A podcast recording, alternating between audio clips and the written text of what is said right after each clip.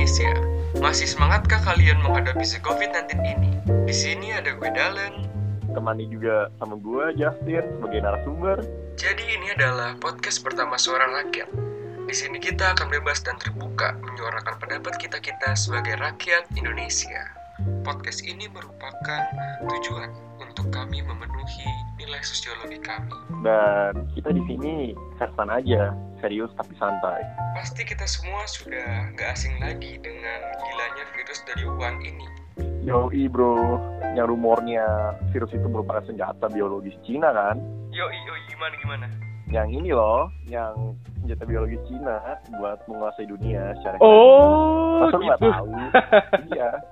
Oke, oke, oke. Iya, benar, bro, benar, benar. Bahkan, bro, sampai-sampai ada rumor agen Israel pun juga membocorkannya. Tapi, ya mau gimana tetap saja. Yang paling bahaya adalah virus ini telah merebak sampai Indonesia. Baik, teman-teman, kita nggak akan membahas mengenai rumor-rumor yang beredar. Tapi, kita akan membahas mengenai kasus COVID-19 yang terjadi di Indonesia. Oke, langsung aja bro. Sabar, lontong.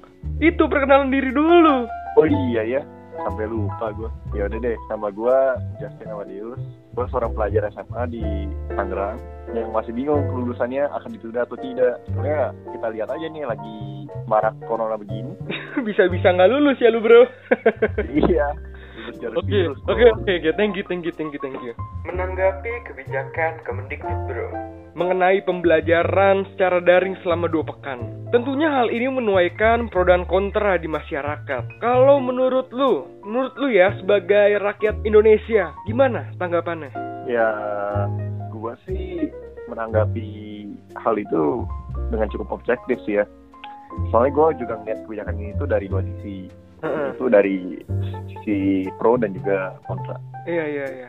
Eh, kalau gitu, gitu. Iya, ya, saya ngerti. Eh, kita mulai dari yang pro dulu. Gimana? Oh iya, boleh banget. Jadi menurut gua sendiri sih ya, secara pro, Oke. sebenarnya kebijakan-kebijakan tentang pembelajaran daring ini cukup efektif karena seluruh aktivitas sekolah dan juga seluruh penghuni sekolah, yaitu guru dan juga murid, jadi lebih aman di tengah maraknya pandemi virus ini. Iya. Dan dan juga karena mereka tidak di sekolah, hal ini juga pastinya meminimalisir loh terjadi penularan virus corona. Oke, oke, oke. Iya, ya. Ya, benar, benar. Gue juga setuju.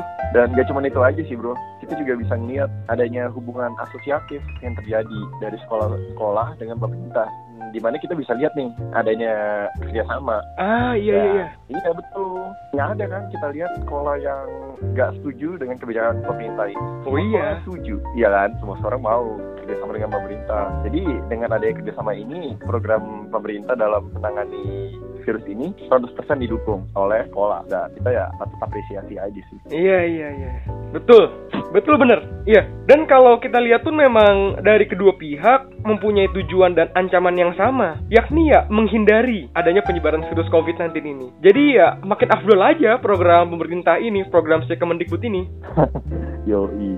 Dan kalau ngomong-ngomong, belakangan ini kan banyak penyimpangan dari kebijakan Kemendikbud ini. Betul. Ya, Dan banyak dari siswa dan bahkan guru yang seharusnya istirahat di rumah tapi malah jalan-jalan keluar. Dan banyak dari mereka tuh yang menilai kebijakan Kemendikbud ini kurang efektif. Nah, kalau kita lihat nih penyimpangan ini ya, gimana? Tanggapan lu gimana? Lu pertanyaan lu ini bagus ya. Nah, jadi gini, kalau kita lihat dari sudut pandang siswa atau siswi, sebenarnya itu mereka jenuh, jenuh dengan pembelajaran daring yang diberikan oleh pemerintah ini. Terus terang saja, saya sebagai siswa pun ya sama-sama jenuh juga, sama-sama bosan. Iya, betul. Dan iya betul kan. Dan indikator indikator itu apa? Apa yang membuat saya bosan? Ya kita yang biasanya belajar di kelas, bersosialisasi dengan teman, canda, mengobrol, ya berdiskusi lah di sekolah, berinteraksi. Em, itu kan semuanya jadi hilang soalnya ada ini kebijakan pembelajaran daring ini. Makanya mereka merasa kehilangan hal tersebut Mm-mm. sehingga pembelajaran ini pun menjadi membosankan. Iya. Apalagi jika ini dilakukan selama dua minggu dan bahkan bisa lebih. Kan karena mereka bosan belajar sendiri di rumah tanpa ada interaksi dari orang lain maka terjadi nih konflik dari diri individu. Individunya itu ya murid dan penyebabnya ya karena yang tadi saya jelasin di atas perubahan-perubahan kebiasaan atau nilai yang cepat dan juga mendadak. Perubahan yang cepat itu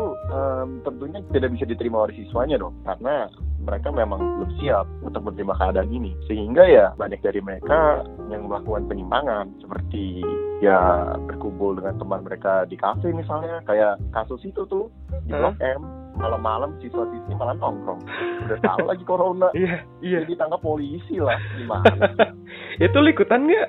ya enggak lah kan gua siswa siswa yang benar gitu Iya, iya. Gue ngerti. Dan gimana?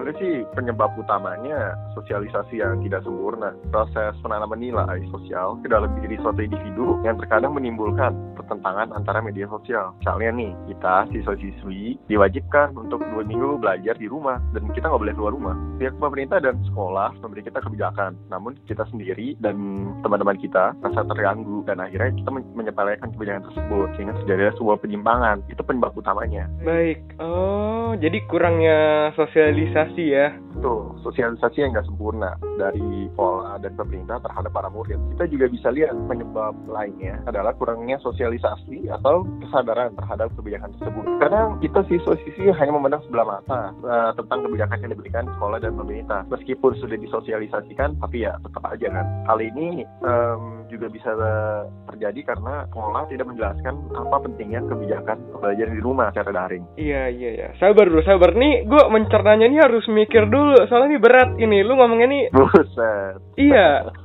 Eh, gimana ya?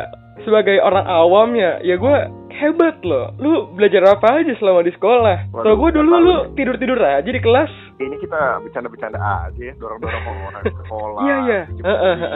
Terus kalau misalnya lu pribadi ya, Tin ya, kita pasti kalau menghadapi masalah harus punya solusi. Betul? Betul. Nah. betul sekali. Ini kan ada penyimpangan Hmm. Dan penyebabnya mungkin kurang sosialisasi ya yang seperti tadi lu bilang. Iya. Nah, Paling solusinya nih itu. apa? Iya, solusinya apa? Gimana? Hmm, ya menurut gue sendiri sih, ya nggak apa-apa. Kebijakan pemerintah tentang belajar daring ini berlanjut aja terus. Oke. Karena memang melalui kebijakan ini, em, penularan virus corona bisa dicegah secara efektif.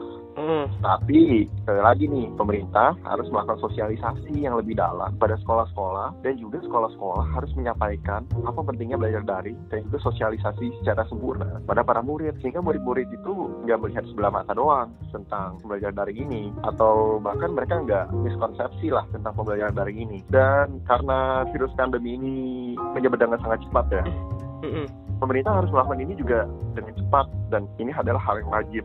Selain itu, em, untuk menyikapi kondisi siswa yang jenuh tadi, pembelajaran yang diberikan, alangkah lebih baik jika tidak dalam bentuk tugas-tugas paperwork saja, tapi lebih mengacu kepada diskusi dan games yang jauh lebih interaktif, sehingga hal tersebut bisa mengurangi rasa jenuh yang dialami oleh para siswa. Ya kurang lebih sih begitu ya solusi dari gue ya. Oke, iya iya iya. Jadi ya menanggapi kebijakan Kemendikbud ini sebenarnya emang betul ya ada pro dan kontranya.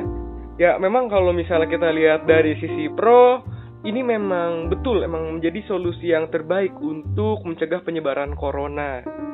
Baik, jadi kayak dimulai di lingkungan, di lingkungan sekolah sudah mulai aman, tapi ada kontranya juga. Murid-murid masih merasa jenuh dan apa ya mereka tuh jadi melakukan sebuah tindakan penyimpangan. Betul ya Tin ya? Iya betul. Nah, jadi kayak penyebabnya itu bisa dari kurangnya sosialisasi atau sosialisasi yang tidak sempurna. Ya, jadi ya udah bagus lah. Stop ya ini sudah kerjasama sudah Hmm. terjalin dengan pemerintah. Cuman ya Hmm, paling betul. solusinya buat pihak sekolah Ke depannya, kali dan ya itu dari sekolah sosialisasi Iya, iya. yang baik. Betul ya sama anaknya juga juga harus sadar kalau iya, misalnya dari diri individu. Heeh, betul. Kalau misalnya virus corona ini tuh berbahaya gitu, bukan main-main. Jadi kita libur bukannya buat kita liburan, pergi bersama teman, tapi buat menjaga kesehatan di rumah, pembelajaran secara online. Baik, Bro. Mantap. Terima kasih banyak. Thank you ya, Bro ya. Iya, sama-sama.